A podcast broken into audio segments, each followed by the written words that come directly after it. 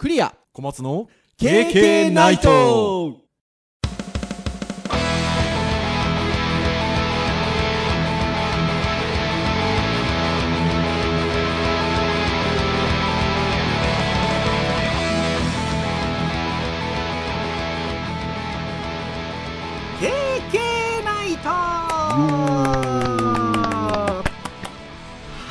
いということで第343回の配信でございます。お届けをいたしますのはクリアとはい小松です。どうぞよろしくお願いいたします。はいよろしくお願いします。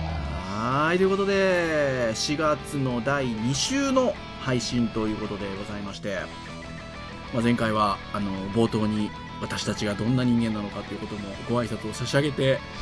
スタートをしたわけですけれどももうあの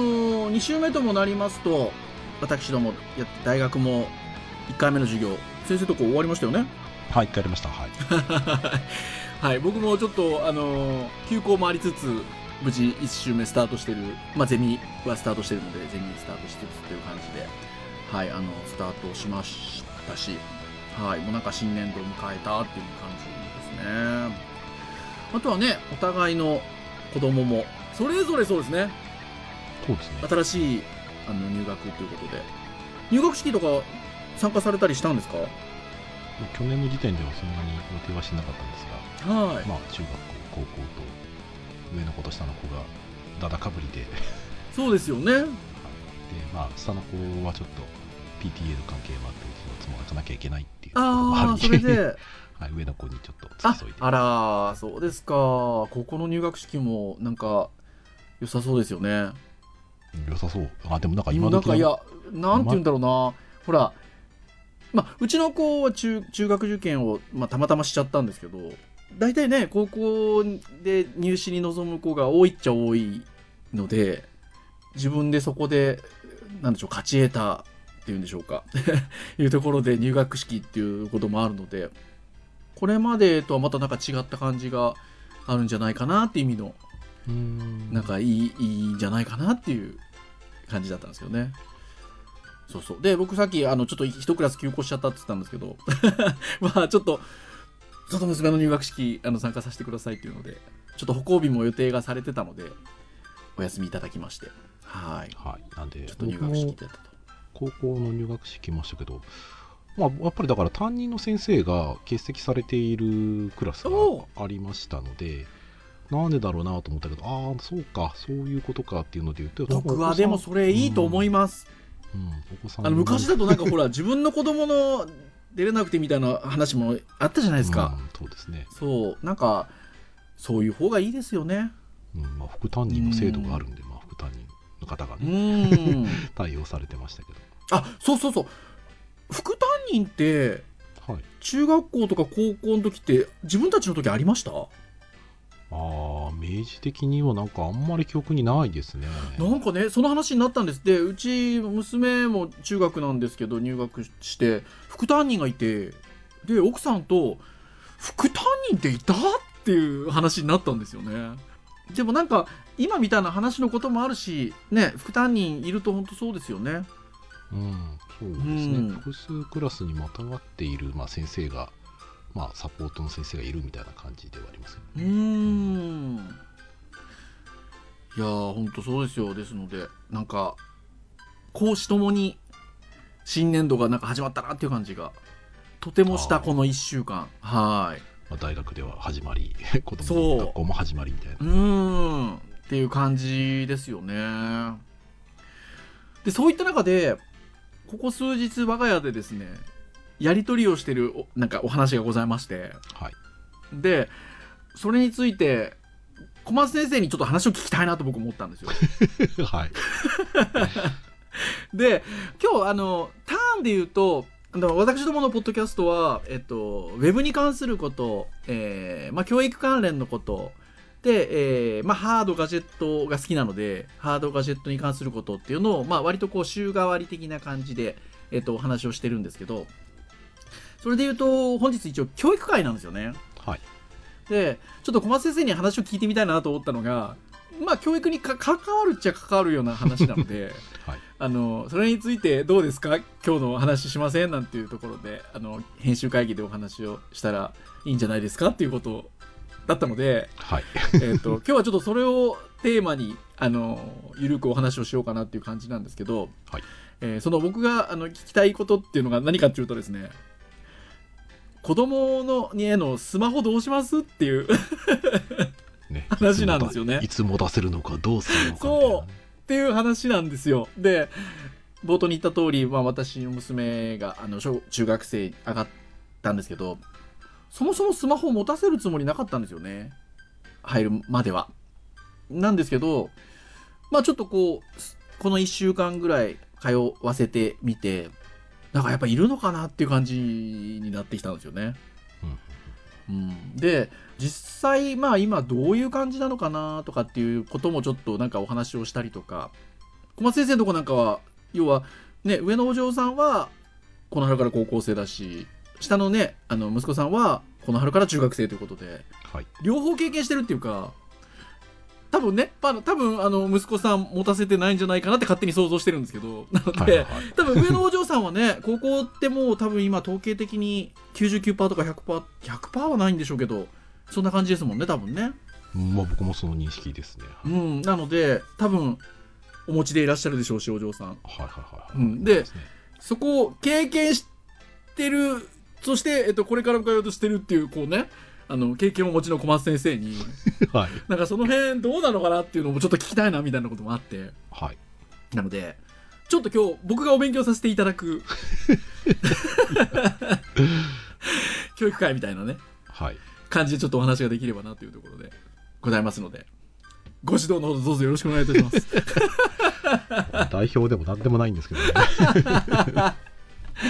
まあこういうのはねあのそれぞれにあるんでまあまあ何が答えってことじゃないんですけど、なんですけどまあなんかいろいろお話を伺えると参考にできることもあるのかなっていうところだったりとかっていうところですのではい。まあいろいろサイトの情報なんかも上がってたりもするので、まあ、その辺を見つつ実際どうなんですかねなんていうところをちょっと伺っていきたいなと思っておりますのではい。どうぞよろしくお願いいたします。はい。よろしくお願いします。はい。というところで、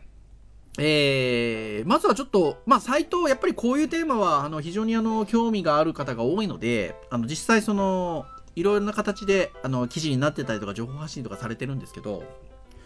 ちょっとまず、こう、参照しつつお話をしていきたいなっていうのが、えー、これは、超えてこという、あの、ウェブサイト。いろんな記事が載っているウェブサイトがございまして、この声てこさんっていうサイト自体は、プログラミング教室、ロボット教室の検索サイトみたいなんですけど。なんかそこに、えっと、コラム、教育関連のコラムということで、記事がいくつか載っておりまして、えーその中にある、えー子供にスマホ、何歳から持たせる注意点を徹底分析。デビューは中学生王子という見出しの記事がございまして、まずはなんかここを参照しつつ、という感じで進めていきたいなっていうふうに思うんですけど、はい。まあ、この見出しについてる通り、デビューは中学生王子っていうふうに書いてあるんですよね。まあ、割となんか、やっぱ小学校、高学年がだんだん増えてる印象はありつつ、まあ、まだ、あの、過半数は、まあ、中学、もしくはまあ小学校高学年、まあ、半分ぐらいなのかなってぐらいな感じにだんだんなりつつありますよね。いやー、でしょうね。なんかその、こういうお話って、あのーまあ、私たちの世代はデジタルネイティブじゃないので、そうですね。ある程度大人、大人になってからというか大学生ぐらいの時代からウェブが、インターネットが出始めて、っていう、まあ世代なんであれですけど、で、それこそデジタルネイティブってもう言われて親しい中で、うちの子だったりとか先生のところの下のお子さんだったりっていうのは、まあ中学生っていうところで言うともう、そこのレベルになってくるとデジタルネイティブはそもちろんなんですけど、もうあの、スマホと同級生みたいな感じですもんね。そうですね。生まれた頃に一応、スマホは存在はしてましたからね。捨てて共にっていう感じだから多分もうそこの世代になってくるとデジタルネイティブどころかまあスマホも当たり前みたいなね感じのところで来ててであのやっぱりそのこの10年っていうところの中でのさらに5年とか4年とかって数年って全然違うのかなと思ってて。なので5年前の状況と今の状況でさえも違うでしょうね。まあおそらくそうじゃないですか、うん。多分そうですよね。だからそのイメージ的には最初にも言った通りまあ高校生は大体持ち始めるのかなっていう感覚は数年前からあってっていう感じではあるんですけどなんかやっぱもうそこをいつぐらいから持つんでしょうねっていうところで言うと、えーまあこの小江てこさんの記事だとデビューは中学生王子っていうふうに書いてありますしこの、えっと、記事の中にさらにあのリンクがあって、えっと、MMD 研究所というところの、まあ、スマホ関連に関する統計結果が出てるページがさらにありましてあのそこなんかを見るとあのスマホデビューの時期は中学3年生が一番多いんだけどあの小学校中学校高校っていう区切りで見るともうもはや小学生が一番多いっていうなんか結果になってるんですよね。まあそうですね触り始めがね小学校うん、触り始めが。なので、もう低年齢化傾向にあるっていうところで、いやー、これなかなか、やっぱり、こういう時代なんだなーっていうふうに思いますよね。うんまあそうですねまあそれぞれ、まあ、持たせる意味がねそれぞれあるとは思うんですがはい。まあ小学校で必要かって言われたらそういう状況にある子は必要だろうなっていうふうには思いますうんね特にまあその電車とかにね乗って学校行くような子とかに関してはやっぱまあ必要な機能がそこにはあるので、はい。まあ持たせておきたいっていうのはありますよね、うーん。まあ、そうでなければ必要でなければまあそこまではっていう感じはしますねうーん。あとはまあ部活とかでちょっと使うようになったらまた少し話が違うかなそうですねだからやっぱりこういう統計結果を肌で感じるところもやっぱりああってであのうちの娘はまあ小学校はもう当然スマホは持たせてないんなかったんですけどまあちょっとお習い事とかは近所ですけど行ってたりはしてたので携帯は持ってたんですよね。腕時計型の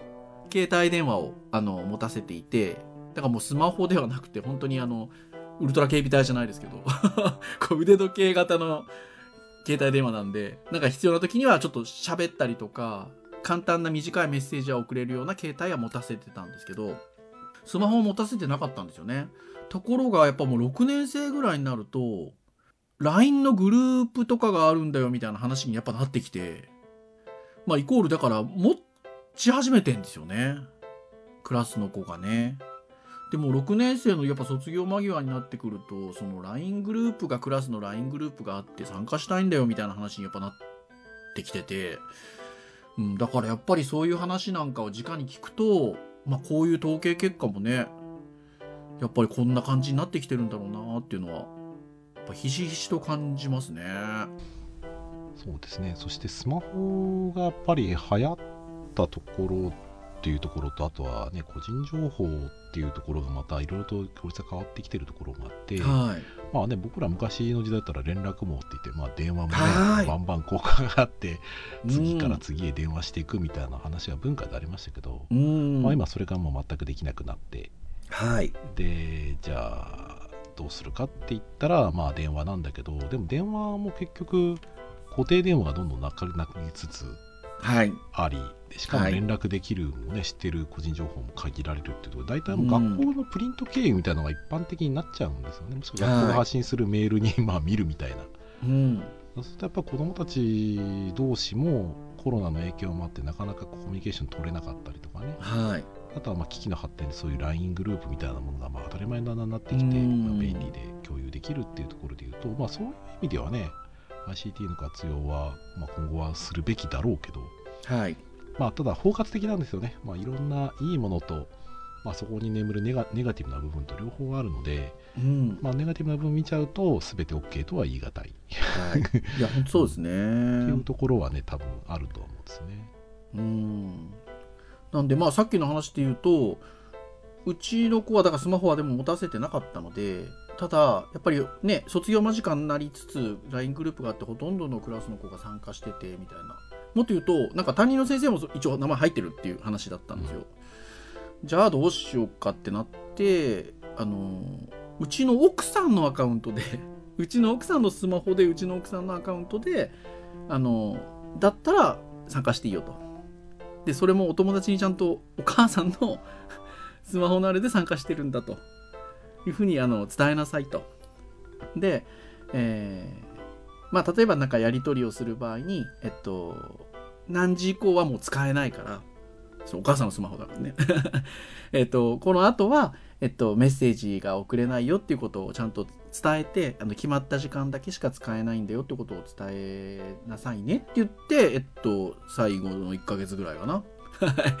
えー、という感じだったんですけどで運用しててで小松先生ねあの編集会議の時にお話を聞いてたらあの小松先生とこのあの息子さんもそのスマホは持ってないけどタブレットを使ってらっしゃるから割とそのお友達とのコミュニケーションに LINE は使ったりはなんかされてたみたいですよね。そうですね。まああのでまあ先生のことはあんま変わらなくてですね。はいうちのこのまあ例えばネットゲームをねやるっていうところで、えっ、とコロナ禍なんで外で遊べないからっていうところで、うんまあじゃあ LINE グループで声かけ合って、えーじゃあちょっとその音声チャットとかね使って一緒にやりたいっていうところで、まあじゃあそれはいいよと。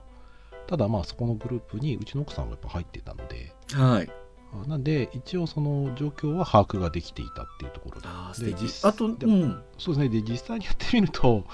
やっぱりその、ね、自分たちが想像しなかったようなコミュニケーショントラブルもやっぱり存在はやっぱりしていたので、はい。でそれがやっぱりね、親がね、把握してないと、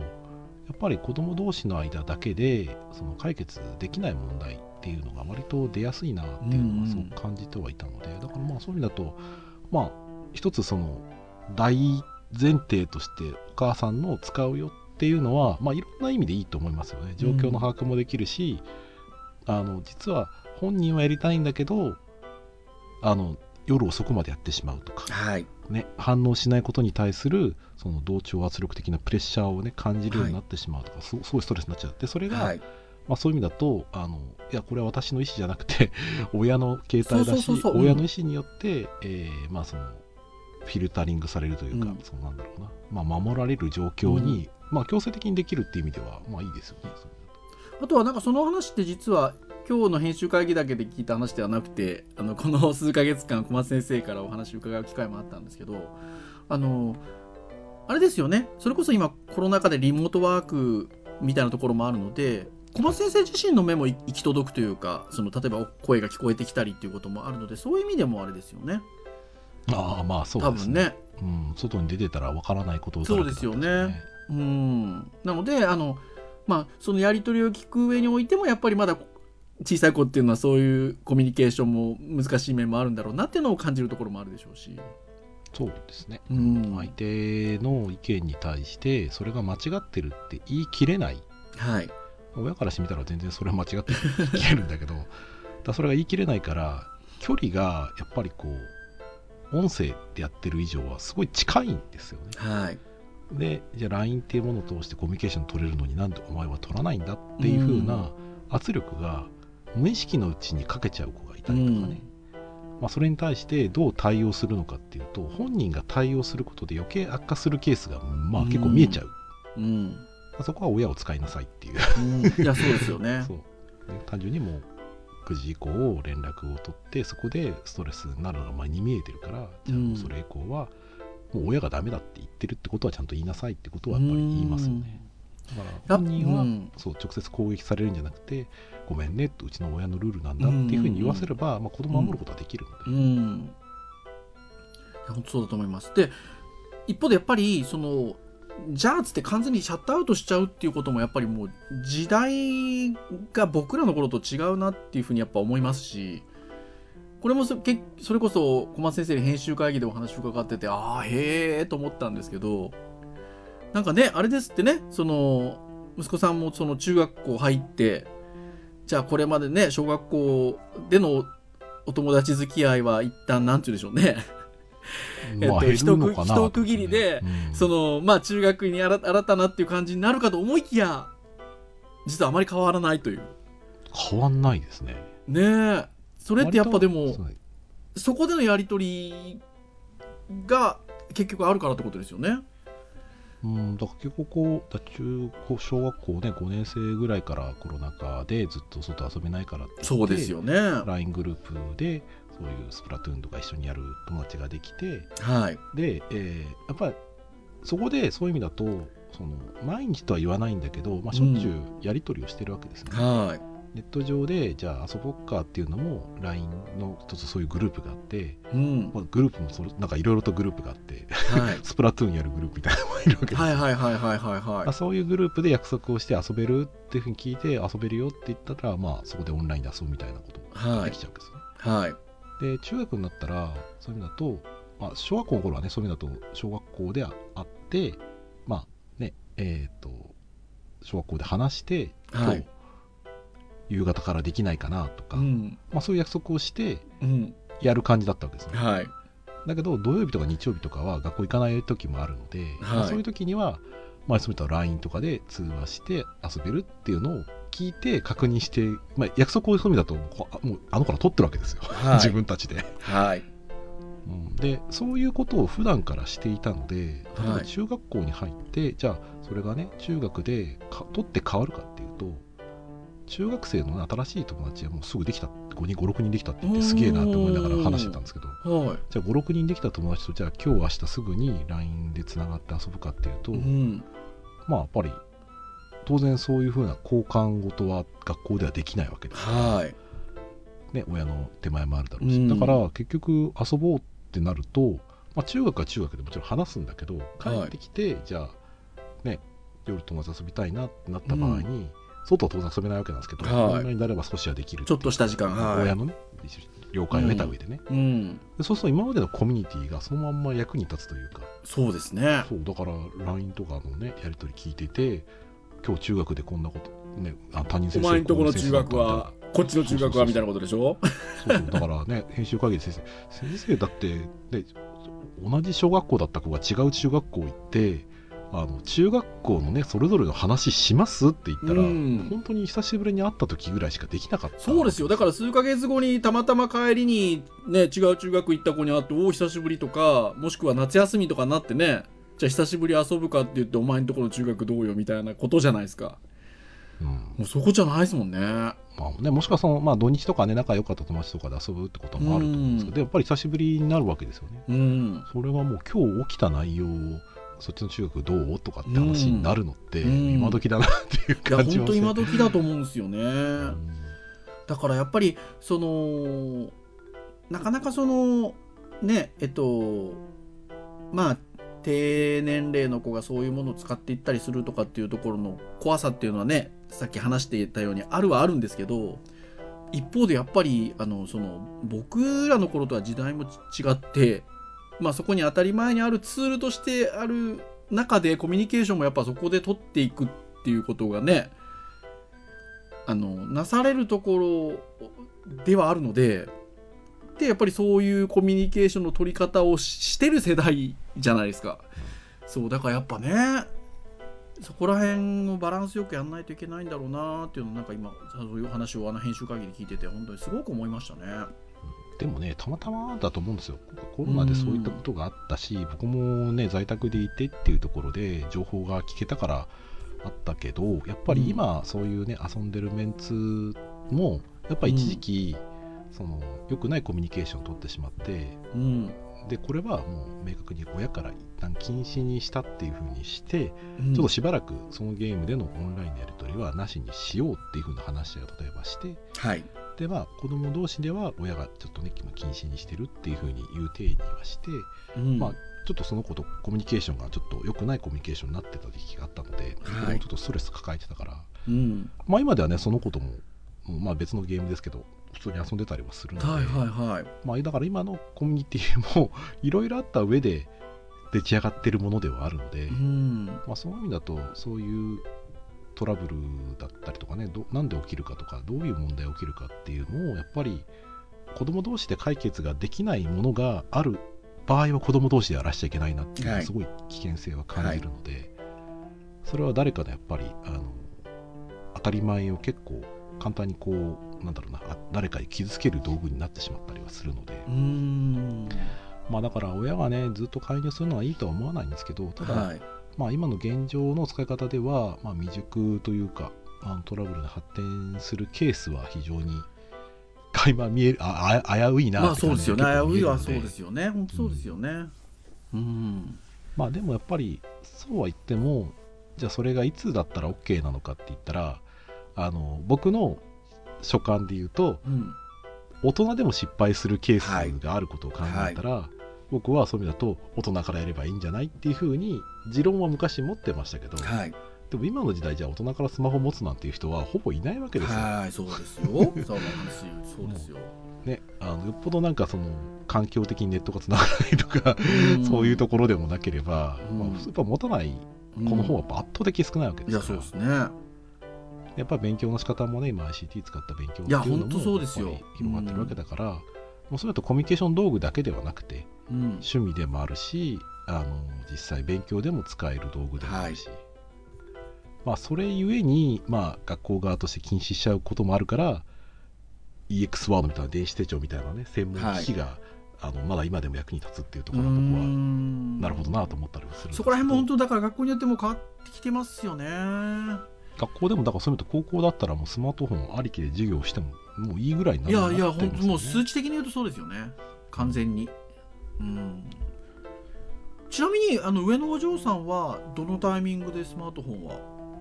一応中学校になったら買おうかっていう風な話を少ししてたんです。よ、ん。ただやっぱりあのタイミング的にちょっとやっぱり遅くなってしまって結うん。局1年生の後半か、まあ、2年生の前半ぐらいかな。でももう中1中2って感じですね。そうですね。あうん。のまあ実際まあ iPad では触らせてはいたので、iPad もいろいろルールがある中で、えーやっていいよっていう風なところで触らせてはいたので。なんか大きな理由っていうのはあれなんですか？そのなんか、えっと、防犯的なことだったりなのかそのやっぱどっちかというと子供周りとのコミュニケーションのために必要になってきちゃったとかなんかなんかあるんですか？そこのタイミングできっかけって。まあ僕自身、まあうちのね、妻はちょっとどう考えてたかわかんないんですけど、僕自身の考え方としては別に中学校だからといって、あの必要なければ僕は持つ必要がないっていうのは変わらないんですよ。うんで、じゃあ持たすのかって言った時に理由で言うと、あの、今の時点で僕実はそのね、中学校の時点ではい。必要かって言ったら、まあ、部活でその連絡とかね必須じゃないし、うん。通通学で使うわけでもないし、うん。iPad もあるわけだから、うん。なくてもいいんじゃないっていうのはもちろんありました、うん。なんだけど、あのーただもう今後ね触っていく必要がある端末でいきなりね、みんなと同じタイミングじゃないタイミングでうん。ドンと出すのってすごくその失敗だったりとかトレーニングができない状況だと思うのでだそういう意味だと今すぐ必要かって言われたら機能的に、ね、必要じゃなかったとしても今後例えば高校生で100%に近い状態であれば高校生で持つわけだから。うん。じゃあそれまでにトレーニングの意味でやっぱり持たせてあげてその中でいろいろルールを把握したりとか失敗した時にどうするかと使いすぎちゃうとかね、うん。まあそういうところもやっぱり当然あるのでそれが高校になった瞬間に全部パーンと弾けて、使いすぎちゃう課金をしちゃうトラブルを起こすみたいなことが起きてそれ全部禁止になったら今度は家族のね問題となって家族仲悪くなっちゃうわけですよ、うん。本来ねそういう便利なものってしね幸福幸せにこう 生きていくために、なんかねコミュニケーションツールとしてあるべきだと僕は思うので、はい。それが不幸になるツールになっちゃやっぱいけないと思うんですよね。はいでただどうしてもそういう、まあ、僕らも正直そのリテラシーは一般の人よりかあるつもりではあるものの、うん。完全にリテラシーがめちゃめちゃ高いとは言い難いところもなくはない。特に若い人の文化でねうん。完全にリリテラシーあるかって言ったら、うん。新しいところは弱かったりするところもあるわけ。なので、はい。まあ、そういう意味だと、まあ、いずれ必要なものなんだから、まあ、我々もあの子供が持つっていう親として慣れていくっていうところとして必要かなっていうなるほどですね。そういう意味で言うとあの今度は下のお子さんも割とそのぐらいのタイミングかなっていう感じですか？そうですね。だからそういう意味だとうんあの個人的に言うと持たしちゃってもいいぐらいだと思っては思ってはいて、なんだけどあの今 iPad を持たせてでタイマーを持たせてはい。タイマーがあの午前中何何何時間午後何時間みたいなの渡してるんですよ。でそれをはい。自分の中でマネージメントして使いなさいみたいな、うんうんうん。いやあと何時間残ってんの？とかって話をするわけですよ、あ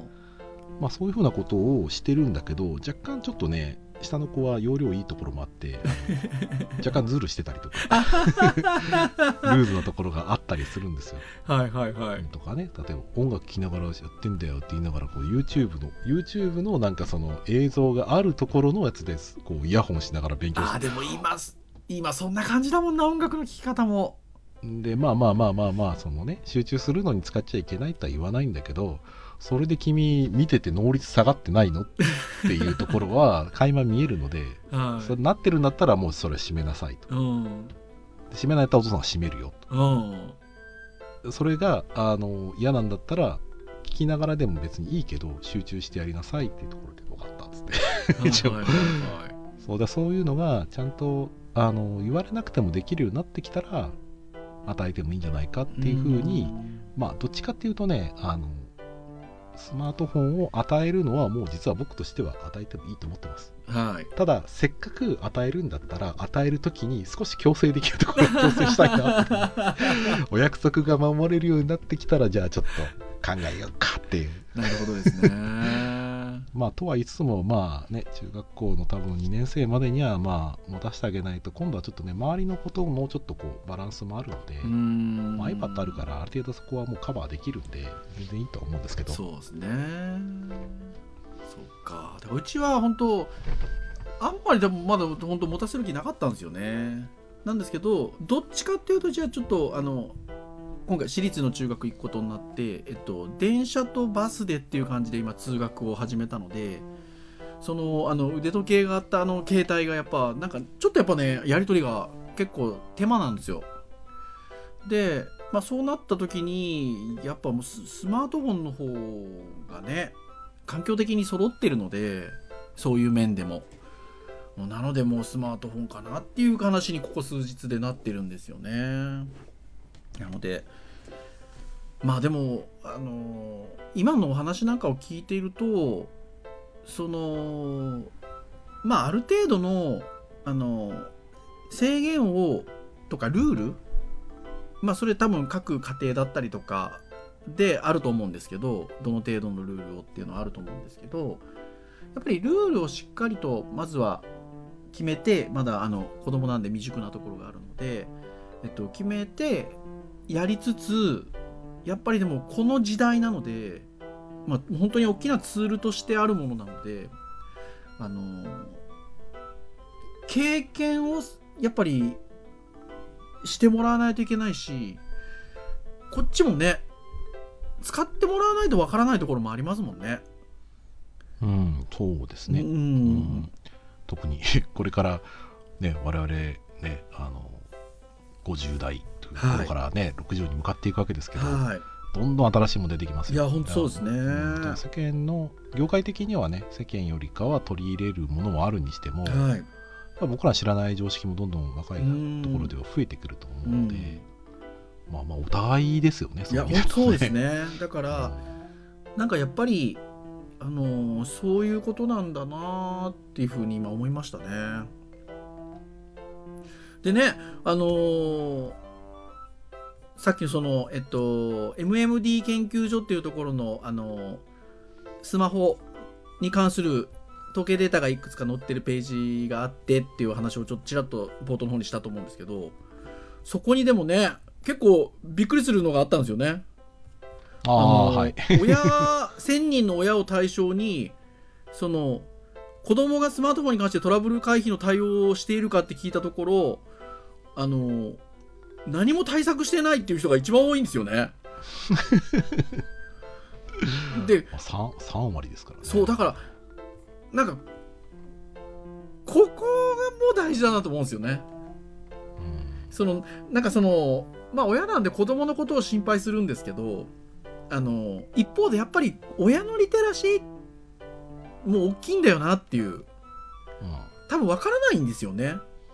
まあおそらくそねなんかその自分の子供を信じてるからとかっていうのを本気で言ってる人は多分いないと思いますよ。単純にそこはねあの何をしていいかわからないっていうところなんじゃないですか、ね、はーい。だからまあわからないんであればもう使うなよっていう話じゃないですか。多分。あの一つの理由として。そうそうそう。だからなんかそこもあるのかなっていう気がするのでやっぱりねさっき小小松先生もおっしゃいましたけどなんかお互いのためにお互いの経験のためにっていうところがやっぱあるのかなってやっぱ思いました。あのそういう意味でも。うん。いやねあのこういうなんですかねあのお仕事に携わってきてたりとかしてるので多分一般的な世の中のあのお父様お母様方に比べると多少なりとも知っている2人だとは思いますが。とはいえねいや本当にいや今小松先生にささっき言われてからそうだよなと思いましたよ。50で60でって話ですよ。いやー怖い。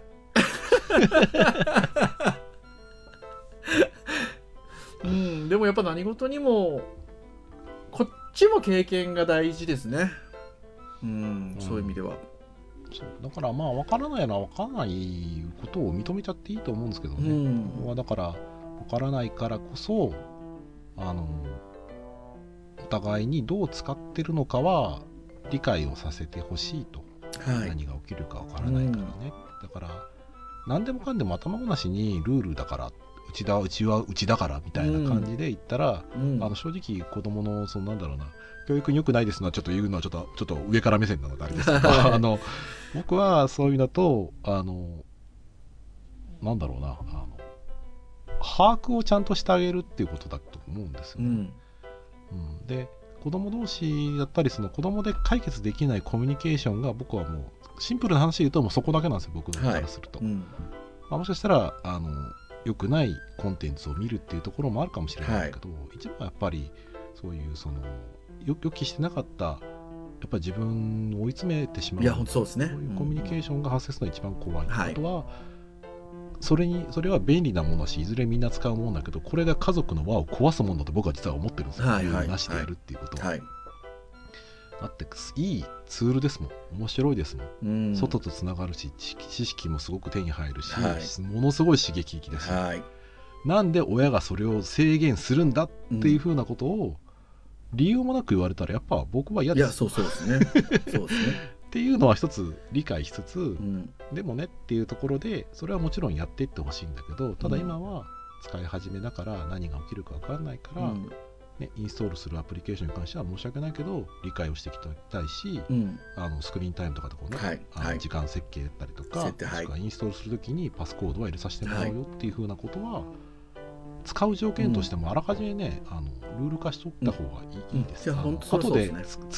理不尽に付け加えられたルールをつけるってことはあの家族関係壊すだけなはいので、はい っていうのを僕はすごい危機を感じるんですね。子供のコミュニケーションとそのツールがもたらす家族だったり人同士のコミュニケーションを壊す道具になりかねないっていうところが理解してるかどうかだと思うう。んそうですそねれをどうやっていくのかは、まあ、当事者のコミュニティもあるし知識量もあるしやり方はそれぞれだと思うので、うん。絶対こうしなきゃいけないっていうのはないんでしょうけど、うん。ただ僕は僕なりに恐れているのはやっぱそういうところなので、いやよくわかりますね。うん。だから少しずつ慣れていこうよお互いにっていう感 そうですね。じですね。いや本当そうですね。お勉強になりました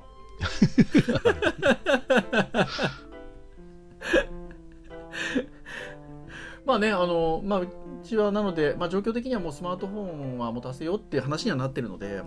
うん。うん、でまああの運用自体は実はさっき冒頭にすごく言ったあの感じでいこうとは思ってるんですよ、まあ、基本的にはあの防犯用とか緊急用とかなのであのまあちょっとまだ SNS 的なものは早いのであのどうしてもっていう場合はそこはもう親のアカウントでっていうふうにあのひとまずはねひとまずはそこでっていう話をしてるんですけどまあやっぱりあれですね本当お互いに経験しながらそこをどうこう年を重ねていく上においてどの程度許容してっていうところをまあ見ていくっていうことですね。まあなんでおすすめとしてはえー、と最初の使い始めの時には多分えっ、とまあ最初の一月ぐらいでいいと思うんですけど一月間の間で毎週ちょっと状況を聞きつつあのルールのお話を多分された方がうん。いいです、である程度ルール決まったら毎週じゃなくてもいいと思うんですけど、はい。まあシーズンとか、まあ、半年ぐらいごとにもう一度あ今の使い状況どう？うんっていうところで、私たちはこういう風に見えてるからこうしてほしいんだけどとか使う時間帯とかがちょっとこういう影響出てるんじゃないかなとか、なのでルールをこんな風に変えたいんだけどとかもしくはだいぶよく使ってるからじゃあそこは少し緩めてとかね勉強で使うっていうことであれば例えば今まで9時にしてたけどじゃあ10時までしようかだったりとか、多分ね都度のねそのルールのアップデートがすごいそうですよ必要でね。そう本当そうですね。うん、じゃないとね結構惰性で使ってしまったりとかはい。惰性でやっぱりその、なんとなく怒られないから使っちゃうみたいなはいことは結はいはい構やっぱりはいはいはいあってしまうので、まあ、そこはだからなんかあのガチガチに縛るというよりかはお互いに認識しましょうみたいなところそうすね。であの初期の頃は密接に。で変換してある程度ルールできてきたら、まあ、定期的にみたいな感じで考えると、まあ、僕はバランスいいんじゃないかなと思うんですうけど、ん。いや本当におっしゃる通りですね。いや勉強になった。よかったです、まあぜひリスナーの皆さんもね同じようなあのことでねちょっと思ってらっしゃる方もあのいらっしゃるかもしれませんので共に頑張っていきましょうというところでございますよはい、はい。時間もいいところですので、以上といたしましょうかね。KK ナイトは毎週木曜日に配信をいたしております。えー公式サイトアクセスをしていただきますと、プレイヤーがサイト上にございますので、直接聞いていただけます。えただし、購読登録サービス等々で登録をしていただきますと、配信されるとすぐにですね、えーご使用の端末にデータがピュッといきますので、お好きなタイミングで聞いていただけるというところでございます。だいぶ350回配信が近づいてまいりましたが、いろんなこれまでテーマで、えーお話をしておりますので、あのぜひあのご興味のあるものから、ながら聞きでも結構でございますので、聞いていただけますと、私ども大変喜びますとというところでございます。はい。それでは以上といたしましょうかね。お届けをいたしましたのはクリアと。はい、小松でした。それでは次回344回の配信でお会いいたしましょう皆さんさようならさよなら。勉強するぞ「